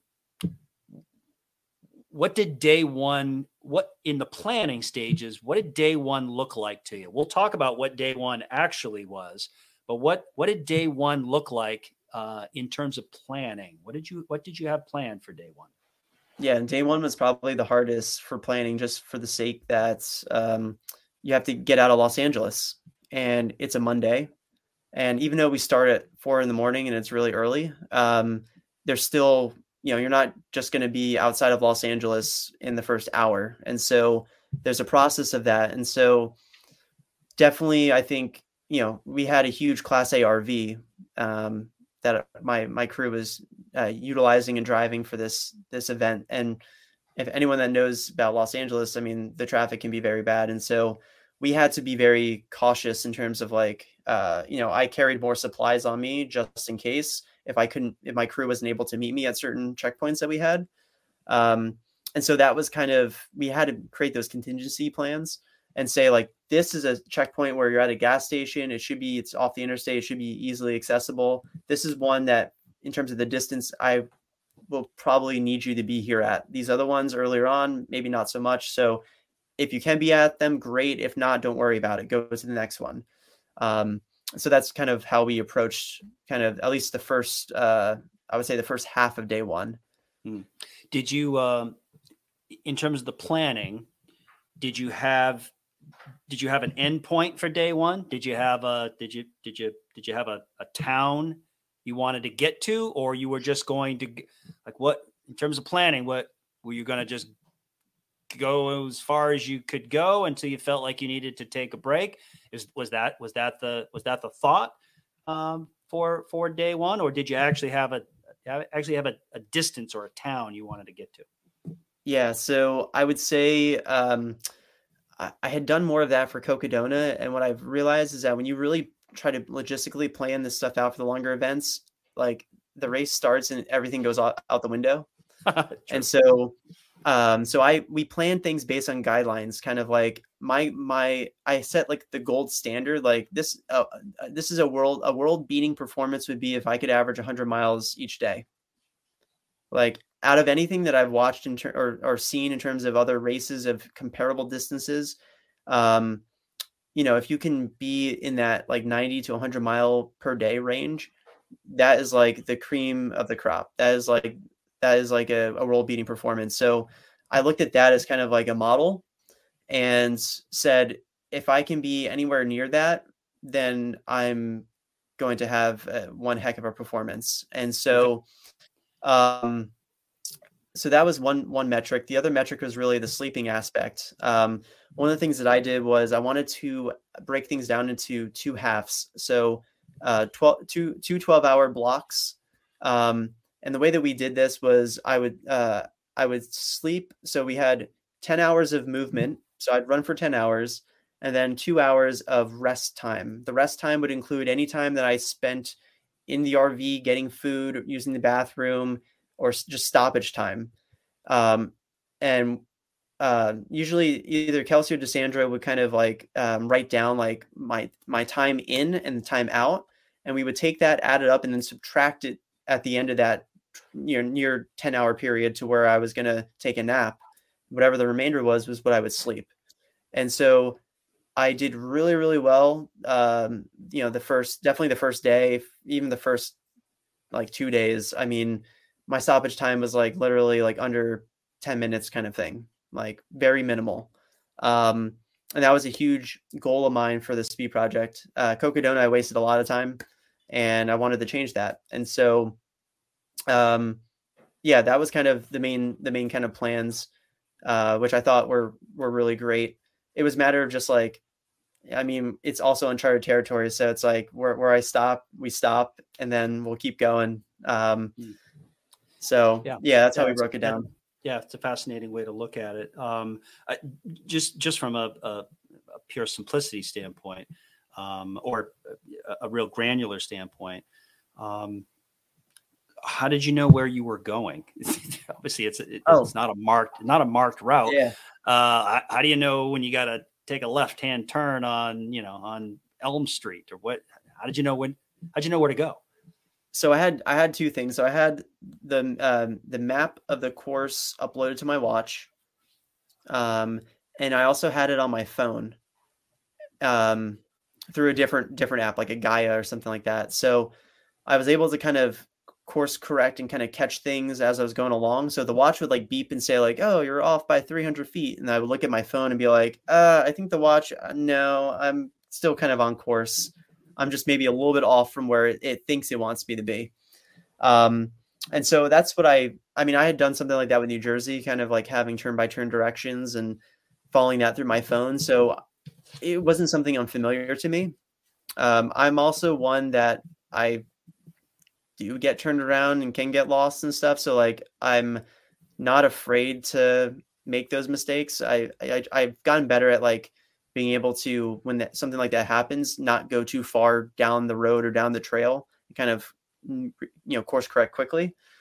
So so yeah, that's how we that's how I navigated. Um, you know, I didn't it really what's what was nice about the way the route was was that it was a very logical route it wasn't overcomplicated. It was pretty much like, especially as you get further out, it's like follow this road for 30 miles, you know, it's like a straight, never ending road. So the amount of turns were minimal. Obviously, it's m- much harder when you're going through Los Angeles, and that's where I had the most like anxiety. Um, but once I kind of once you get out of the city, um, it gets it's kind of like the the way the route goes. It gets easier and easier in terms of navigation. Um, though I feel like it was like a video game and it got gets harder and harder through each each level as you go up in distance. it's kind of kind of true, and uh, there were a fair amount of ATV trails, which uh, can be like a maze in the desert as well. Talk about those in just a moment. All right, so uh, so for the listener who is like, "Come on, Chris, just get, get to the actual facts. Like, how far did how far did Cole run?" Um, because that's what people. I mean, that's what that's what people uh, that's what people are interested in. I'm interested in in knowing some of the backstory. But um, all right, so uh, so the facts. You ran 122 miles in tw- in that first 24 hours. Yeah. Fact. Yeah. That's fact, right? Um, 100. Eh, all right, just let that wash over people for a moment. 122 miles in 24 hours. Yeah, um, went fast. Very, that was uh, more aggressive cruising. than I expected. Yeah. Yeah. Um, all right. So part of you has got to be thinking, all right, well, I banked some pretty valuable time. And at the same time, the, the other, the other, the other thought on the other shoulder is, man, you might have just put yourself deep in the hurt locker. Like, you know, sometimes, right. But some, but sometimes you can, I mean, anyone that's run a marathon has, you know, has uh, most people that have run a marathon have made that mistake, road marathons, just gone out too hard in excitement and trying to bank time. And then, you know, after 20 miles, they just completely implode because you can't, you just can't actively recover. Ultra marathoning is obviously a little bit different. So, so which side did you fall down on? Were you were you stoked that you had put a little put a little bit more distance behind you, or were you a little bit uh, a, a little bit hesitant, a little bit concerned that you might have gone out too hard. I'm glad we're talking about this. So, um, you know, obviously, it's a the, the, speed project is it's it's bigger than just a competition and a race. Uh, I mean, I was the only solo runner to run this this route, so I didn't expect to see anybody. Uh, everyone else was doing their own thing. And what was crazy to me was that um, uh, it's maybe like 20 or maybe like 30 miles in, I ended up linking up with runners and and I was kind of like, oh, this is good. And, and I did plan to go out a little bit aggressive. And part of that was analyzing the route that most runners would take and the route that I would take. And I realized that because I, you know, I'm I, pretty much I'm giving them a handicap, right? I'm giving them 50 miles um, that I have to make up. And so I'm like, I want to make this interesting. I don't know if I can finish higher up in the ranks um, with this type of distance. I don't even know if it's possible, but we're going to try. And so I thought, you know what? I think that I have the capabilities to go out a little bit more aggressive. And I know what my threshold and limits are with that. And so I pushed that boundary just to the max without overdoing it. And, uh, you know, I think I went through 100 miles, I don't know, like in the 17 hour range somewhere. Um, and I was eh, I built I drew confidence for me. I was like, how many runners can run 17 uh, 17 hour 100 miler and then continue to go on for another 246 miles, you know? Um and with minimal stopping. And um I, I just knew that I was like, you know, as that day went on, I was like gaining more and more confidence as I'm seeing more of these runners and I would ask some of them like, "Hey, what does your watch say?" And I'm like, "Okay, I'm I'm ahead by like seven miles, or I'm ahead by ten miles, or twelve miles, or whatever." And I'm like, "Hmm, okay, that's my cushion." I'm like, "All right, nice, nice." And um, it was just after that, I was like, it just gave me a lot, you know, it just it made it more fun in a way. I was like, "Oh, I can't believe this! I didn't even think this was even going to be plausible, and it's kind of happening before our eyes." And I'm like, "This is fun. This is different," you know so I I enjoyed it. I you know I uh, I thought that it was it was setting the stage. Obviously, I knew I was going to slow down. Uh, I wasn't going to be able to run 122 miles each day. Uh, I mean, unless I was like a bionic man.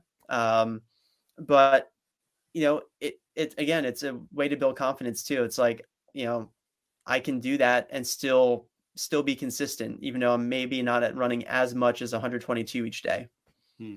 Well, day two, um, you, you you did slow down a little bit. However, at the end of day two, you were actually ahead of your hundred mile a day sort of average, right? Because on day two, you ran 87 miles in 24 hours.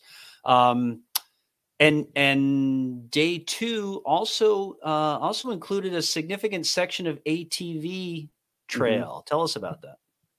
So, um, thing the thing that was unique about the speed project speed project this year for the solo runners, especially, was that um, there was just crazy, crazy weather. Um, weather that you would not expect. You normally expect it's the Mojave Desert. You would expect it never rains there. It's really dry. It's hot. And what we had was uh, there was like all those uh, crazy like thunderstorms and rain rainstorms and like mudslides and stuff in other parts of Northern California. And for for us down kind of in Southern California, I mean, we had it was it was misting and raining when I first started the speed project. We had crazy storms that were blowing around, windstorms and like rain and stuff uh, on night one. Night um, the ATV section, um, we ended up. So I was like running on this Rocco Yermo road, and uh, there's like it's uh, it's a it, I mean the environment is so unreal there like literally no trees you have just these like big huge rain clouds that are ready to like just dump and pour rain on you and I could feel the updraft and everything and I was literally running from a massive massive rain uh, thunderstorm and I was like 2 miles out from my crew and I'm calling them I'm panicking cuz I'm like I didn't bring rain gear this is to suck and I sprinted in and made it just in time before it downpoured and we decided to take a longer nap. We wanted to wait out the storm because at that point, the thing that happens out there is that when it when it rains, it pours, and, in terms of drainage, like those ATV trails would be could be completely impassable. And so we wanted to, you know, the number one rule in the speed project is safety. Um, and so I didn't want to do anything that was going to one jeopardize myself, jeopardize my crew. This was the ATV sections to me were like the crux of this whole thing because it was one of the few times I was going to have to run alone by myself. And I had already done some ATV, uh, an ATV trail section earlier, and it was brutal 70, 70 mile an hour headwinds. And like I got like a little bit turned around, and like it was just, it took way longer than it should have. Um, it took like double the amount of time. So an eight mile stretch that normally would have taken me, uh, I don't know, like say like an hour and a half or something, it took like three hours, right? Um, and and so we didn't want to take any chances. So we uh, had a family dinner, delicious penne pasta and some other things, and then uh, I just lied down for for a nap just to wait out the storm. I think we slept for maybe like two two to two and a half hours. Um, so more more than what I allotted in terms of the time. Uh, but you know, we didn't want to take any chances. Um, and I will say, when we came out of it, it ha- hardly even rained on the on the trail. So we we ended up lucking out. The storm actually kind of it kind of hit momentarily and then kind of swirled away in terms of the heavy rain. I'm sure some of the other runners that ran the the other the other routes ended up getting the brunt of that storm. So, mm. um, well, day three uh, started interestingly enough uh, in a little town uh, known mm-hmm. as Dunn, California. Um, yeah, yeah, yeah, yep, um, yep, Dunn, California. And in fact, about 20 miles or so to the east of Dunn, California, there's a little town called Baker, California. And in mm-hmm. Baker, California, Baker, California, population, I think 700 and something people. Um, Baker, California is home to the world's tallest thermometer. Yeah, I saw it. That's right. It's 134 feet high. Do you know why it's 134 feet high, Cole Crosby? No idea. Because the highest recorded temperature on Earth is 134 degrees. And Cole, do you know where do you know where the highest recorded temperature on Earth is or was? Do you know where that location is? I mean, I know I know Badwater Basin. Well, um, it's actually yes in that in that neck of the woods. Technically, in a little town called Furnace Creek, right? Uh-huh, Furnace yeah. Creek, which is just north of of Baker, California. You're actually very very close to it. Um, and I, w- I want to say uh, it was 1913. Um, uh, that area of California experienced, a, a, I mean, obviously a very significant heat wave. And the highest recorded temperature on Earth was recorded there in Furnace Creek in 1913, 134 degrees. So uh, it, interesting. You earlier you you mentioned Mount Washington and the and the worst mm-hmm. weather on the planet, um, and typically when we when we those of us in in, in New England uh, we talk about the the worst weather uh, on the on the planet. We're not talking about 134 degrees on the summit of Mount Washington. We're talking about you know 200 mile an hour winds and and and wind chills. You know, uh, 100 uh, 110 degrees below zero. Um, you you you you have actually raced. Um, you know, arguably um, uh, in an area which is described as the worst weather on on Earth at the top of Mount Washington, and also through Death Valley because day three was Death Valley, uh, Death Valley section. Day three, 72 miles in in 24 hours. Uh, Cole, what what was it like running through Death Valley? Yeah, it was tough. So as I said, like a video game, it progressively got harder. So the ATV section worried me because it, I was by myself. It's sandy. Um, you know, it's it's I did I had to do it at nighttime.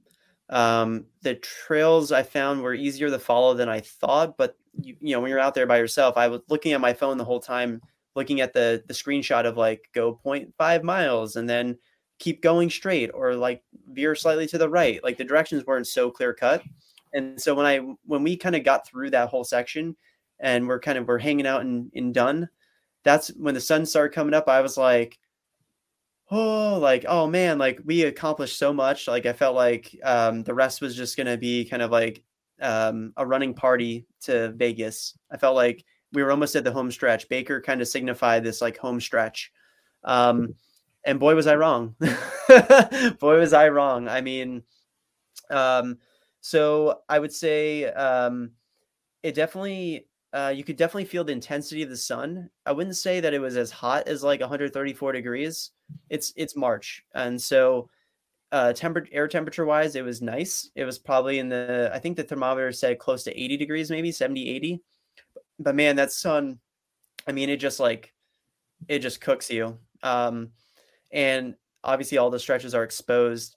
Uh, as soon as we kind of ran on what's called, um, I think it's called Death Valley Road, um, and that was like a long, long, long, like 48 mile stretch in terms of on the uh, the OG route map, and uh, it was just it was weird because I noticed uh, when car trucks and cars would go by, like you wouldn't feel that rush of wind that you normally would feel, and it's because it's you know this is like one of the driest environments in the world, and uh, I think one of the biggest challenges for me was learning how to uh, you know i was running in kind of the beginning of the heat of the day so starting from say 9 10 in the morning all the way throughout. And so you know i was in those tough sections with the sun b- baking on you and it, there wasn't there wasn't any storms or anything like that. So it was just like it was true like a bad water experience.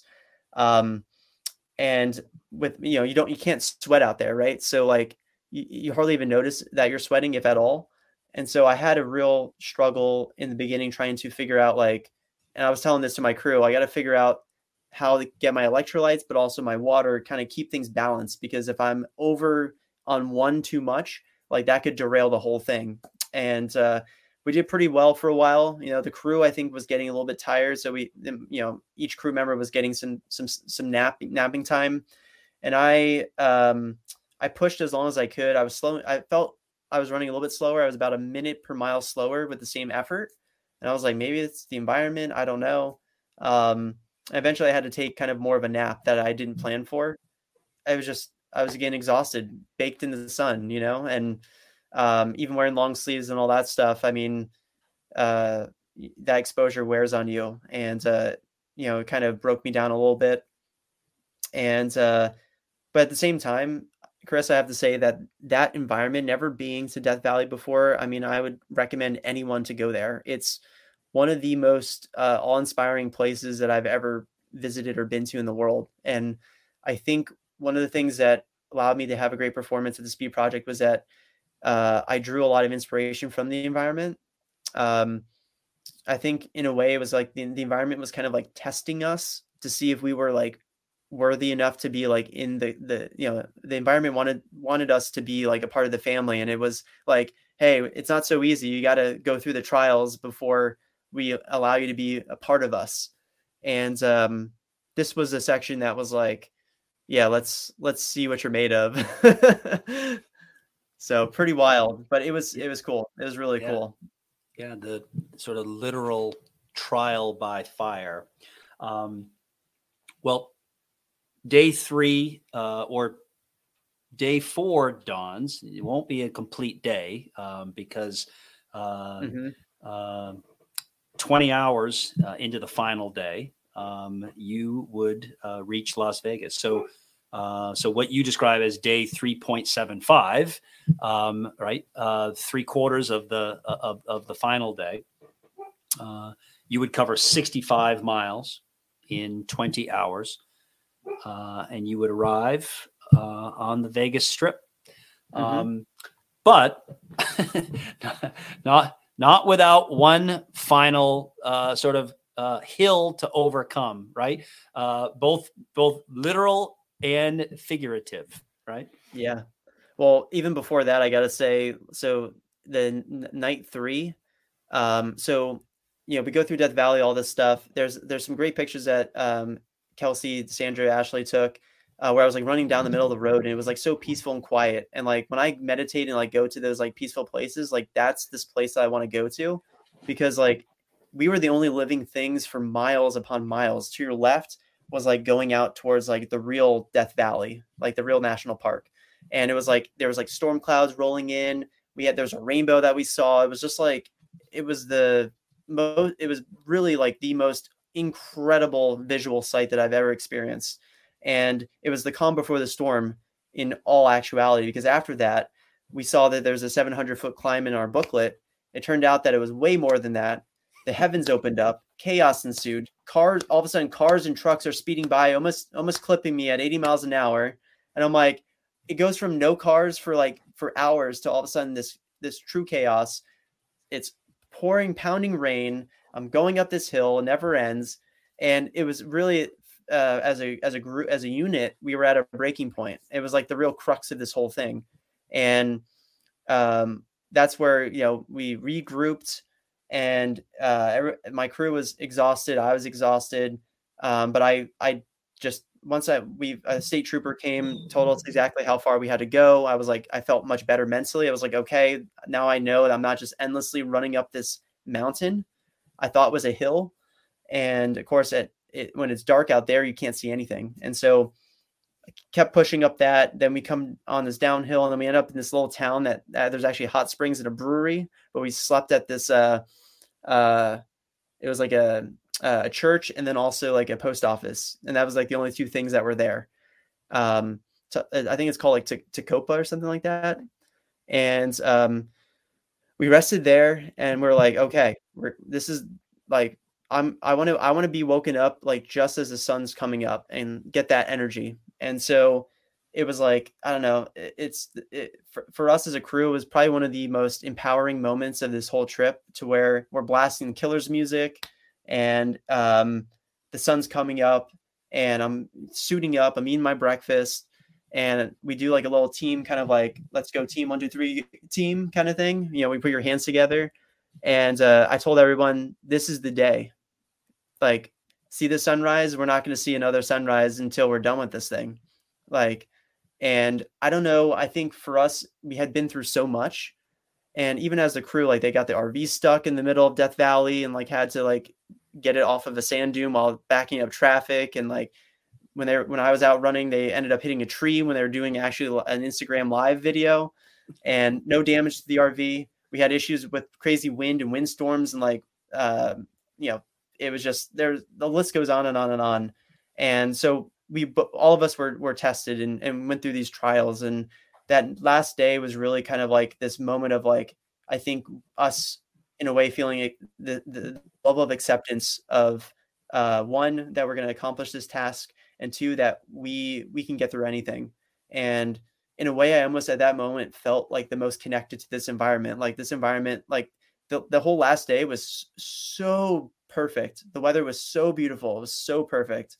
Um, it was like kind of like, okay, like here's your reward for putting putting up with us for this whole t- entire journey, which uh, was you know just completely life changing, totally incredible. And um, that next next section or route, Chris, was uh, some of the coolest stuff too. I mean, like another climb happened.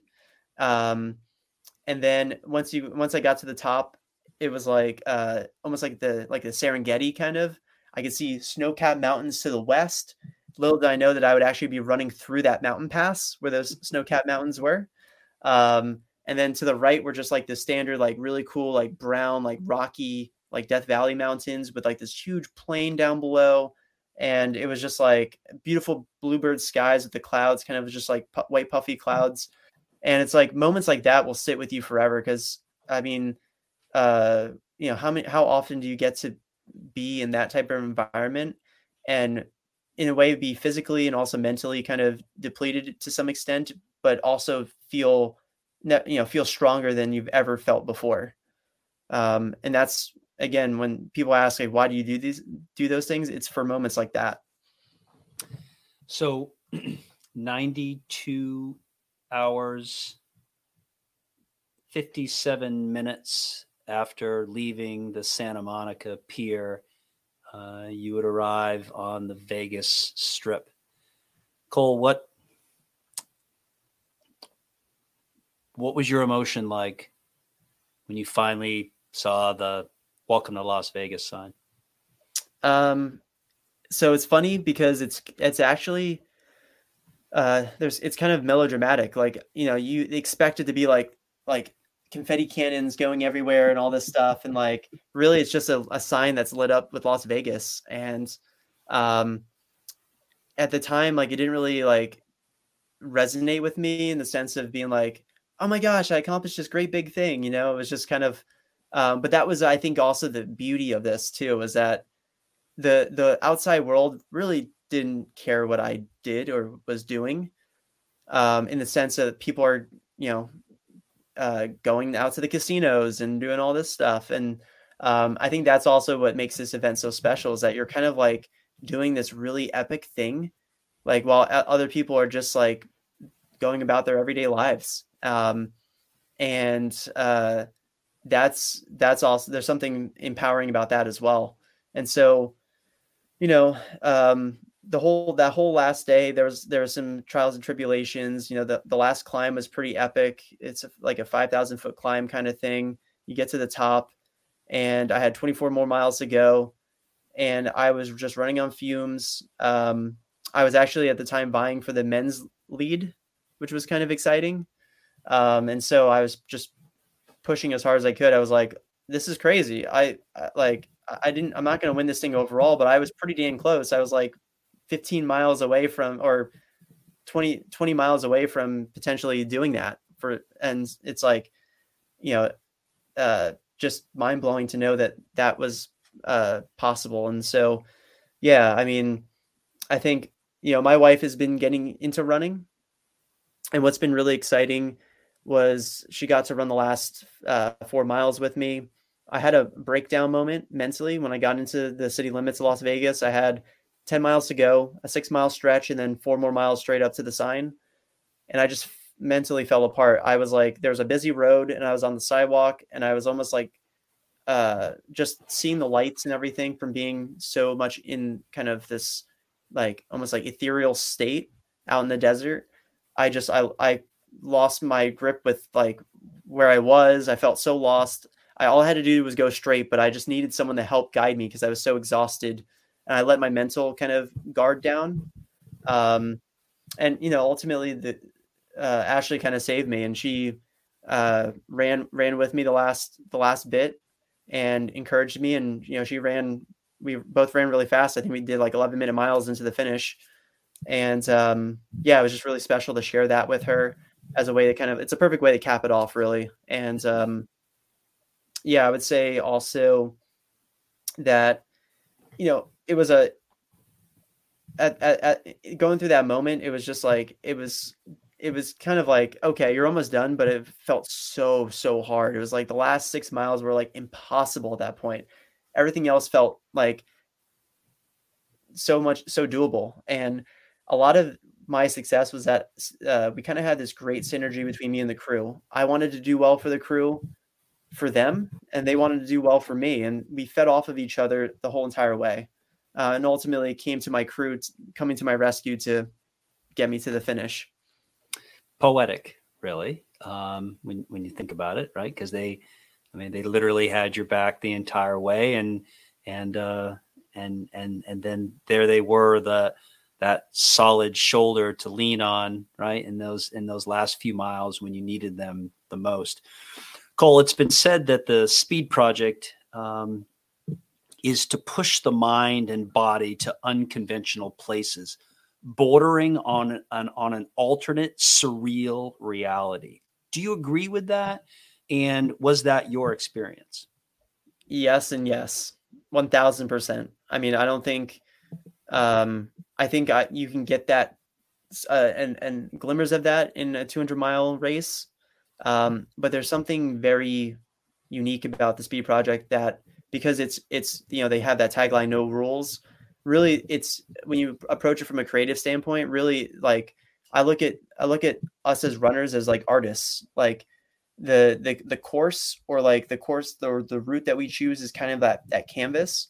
And you know our own two feet are kind of the paintbrushes and and uh you know ultimately after running the speed project i mean i'm hooked. Um i mean i think just being able to, you know, really test myself and experience something entirely different in a whole new way and come out of it really realizing that there's just, you know, it's something that's achievable for anyone and we can all pull this magic out of ourselves and be our own artist, um, no matter what it, what that is in life, whether it's running, whether it's cooking, whether it's reading, you know, you name it, um, it, it, it, it can be done Well, if uh, if your running career is a blank canvas, then um, what do you intend to paint next?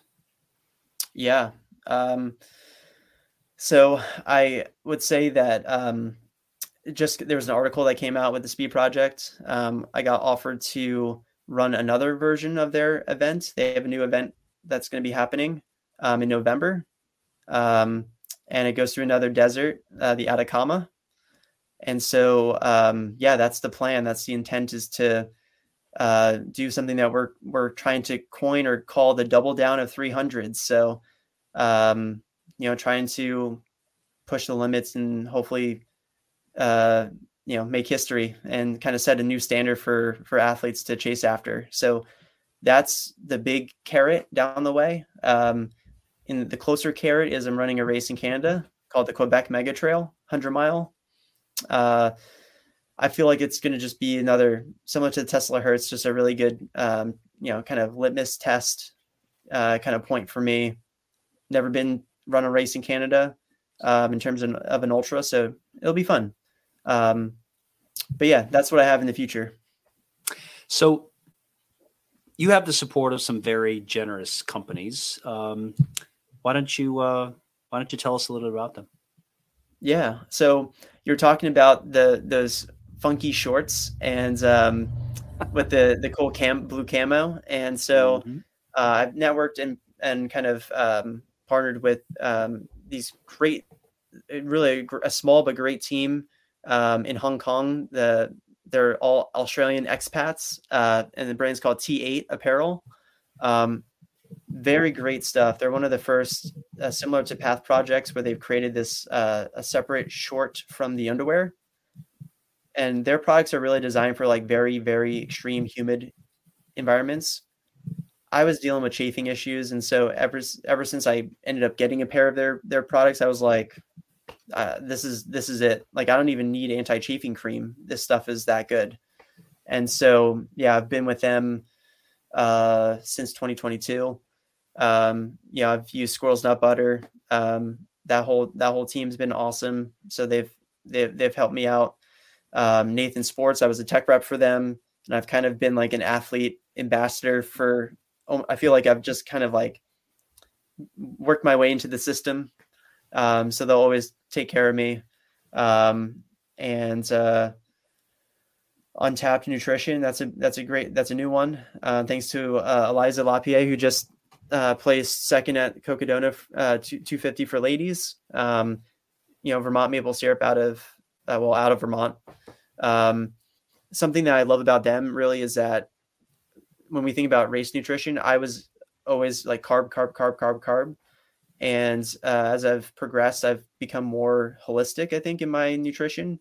Um, and Untapped just makes perfect sense because it's literally like maple syrup and it's low glycemic. And so for me, it gives me the boost I need, but I wanted something that could be more slowing, slow burn kind of. Um, and I don't know. It's it's just it's crazy. That's another thing that's crazy to me that it, it works. It's like, uh, you know, who would have thought maple syrup could actually do this stuff? You know, could power a we've runner. Been, we've been putting it on our pancakes for generations, and next know, thing you know, like, it's used to fuel ultra distance running. It's, yeah, so it's crazy. it's mind blowing. So that's that's that's been fun. Um, Swiftwick socks is another one. Um, they were a pair. Uh, they were a company that saved my feet at Cocodona when my feet were already trashed. So um, you know, I've networked with them, been ambassador with them. Um, yeah, I think that's uh, Dion Snowshoes. Obviously, Bob Dion and Denise are awesome. They're the owners of Dion Snowshoes. Um, and yeah, I think that's kind of the whole my whole crew of different kind of companies that I've connected with that you know help me out with product and gear and you know any other things that they they're able to to generously offer so mm-hmm. um and if there's and if there's anyone out there listening that represents a a, a shoe company uh they you, you got to get this guy uh, uh, on your on your team uh because uh, you you don't have a shoe deal as of today correct no, so Chris, I'll tell people like that's one of the things that I want to change in the sport as well is that I I'm a professional amateur. Like I have brands that provide me Um, if they can financially, then it might be a one-off thing. But really, I'm provided through gear and product. Um, I'm not paid a salary or paid a stipend or paid anything to run races and do that stuff. Um, the partnerships that I do have, I've really I've chose them primarily because of the people, and not because of what they can give me. Um, and um, but yeah, you know, I think that's something that I hope the sport to change more of is, you know, I I I would love to see more athletes have more opportunities to be able to, um, you know, be able to afford to do more projects and stuff. I mean, to put it put it quick to you, Chris, too. I, I we had a GoFundMe to help pay for some of the expenses. So like my sponsor truly was the community, the running community, generous friends and, and family and others that helped us uh, be able to pull off the speed project. So that was even more motivation for me. I was like, I'm running for all these these people. They're my sponsors, you know. Um, so anyway, yeah, I mean that's the right. That's the that's the life of uh, uh, of a, of an amateur uh, elite uh, ultra distance athlete, right? You've got to, um, you know, you've got to you've got to scrape and claw to put together the um, the resources necessary in order to go do these epic epic things. It shouldn't be that hard, though, right? Um, and um, uh, you know, best of luck to you in that in that regard too, because uh, I mean, of of everyone that I've met uh, in the sport, you are the you are the most genuine. You're the most thoughtful, the most humble, um, the most down to earth, elite athlete that I think I've I've I've ever known. And so, if anybody if anybody deserves the financial support um, of either a either a deep pocketed company or uh, or uh, uh, an altruistic philanthropic uh, um, uh, donor, uh, it would be it would be Cole Crosby. Cole, let's finish with this. Um, how do people follow your adventures? Because now yeah. you know people have heard this cool story, and you've got a lot of really interesting interesting things going on. How do people follow you? Yeah, thank you, Chris. Um, so anyone can follow me on, I mean, Facebook, Instagram is my handles at Cole Crosby 41. Um, that's my email as well. Um, I have a website that I've kind of kept in WordPress called Cresting the Summit. So uh, you, you, know you can read my blog blog posts or just other other information. Um, obviously, with my wife st- starting up Chaos Crewing Company, that's something that you're going to eventually be able to see a website. Um, she's building the Instagram, all that stuff. So some of my narratives and, and stories going to be interwoven with that um, in the future. And uh, I don't know. I mean, there's if you just type in my name and Ultra Runner, I think in Google, I think it comes up with some different ways to link up and stuff too, which is awesome. Uh, I don't have sure. a Wikipedia yet. that's the next step. uh, all it's going to take is just a little time to put it together. Well, I'll, yeah. I'll include I'll include all of those links uh, in the show notes uh, for the listener uh, to uh, to check you out. Cole, Cole, thank you so much for sharing your story. This has been great. Thank you so much, Chris. Real pleasure. Um, yeah, and keep doing what you're doing. Thanks, my friend. You too.